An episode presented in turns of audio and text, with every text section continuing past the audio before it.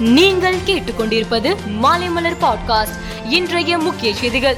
வருகிற பதினொன்றாம் தேதி அதிமுக பொதுக்குழு கூட்டம் நடைபெறும் என்று தலைமை கழகம் அறிவிப்பு என்ற பெயரில் எடப்பாடி பழனிசாமி தரப்பினர் அழைப்பிதழ் கொடுத்து வருவது ஏற்றுக்கொள்ள முடியாது என ஓ. பன்னீர்செல்வத்தின் ஆதரவாளர் வைத்திலிங்கம் தெரிவித்துள்ளார். எடப்பாடி பழனிசாமி தரப்பினர் சர்வாதிகார மனநிலையோடு செயல்படுகின்றனர் என்றும் அவர் குறிப்பிட்டுள்ளார். சென்னை மெரினா கடற்கரையில் ரோப்கார் திட்டத்துக்கு விரிவான பரிந்துரை தமிழக அரசிடம் தாக்கல் செய்யப்பட்டுள்ளது. மெரினா கடற்கரையில் அமையும் ரோப்கார் திட்டம் நேப்பியர் பாலத்தில் இருந்து நம்ம சென்னை செல்ஃபி பாயிண்ட் வரை அமைக்கப்படும் என்று தெரிகிறது.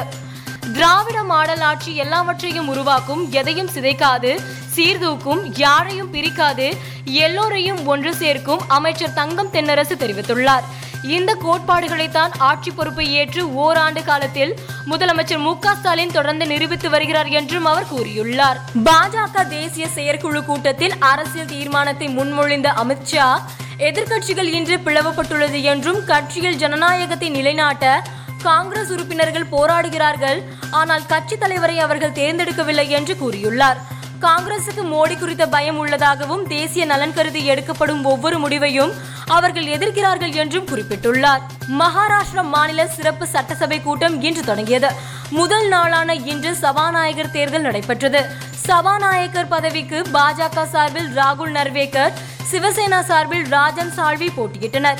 இந்நிலையில் மகாராஷ்டிராவில் பாஜக கூட்டணி சார்பில் அக்கட்சியின் எம்எல்ஏ ராகுல் நர்வேக்கர் சபாநாயகராக தேர்வு செய்யப்பட்டுள்ளார். பாகிஸ்தானின் பலூசிஸ்தான் மாகாணத்தில் உள்ள மலைப்பாதையில் சென்று கொண்டிருந்த பயணிகள் பேருந்து ஒன்று பள்ளத்தாக்கில் விழுந்து விபத்துக்குள்ளானது.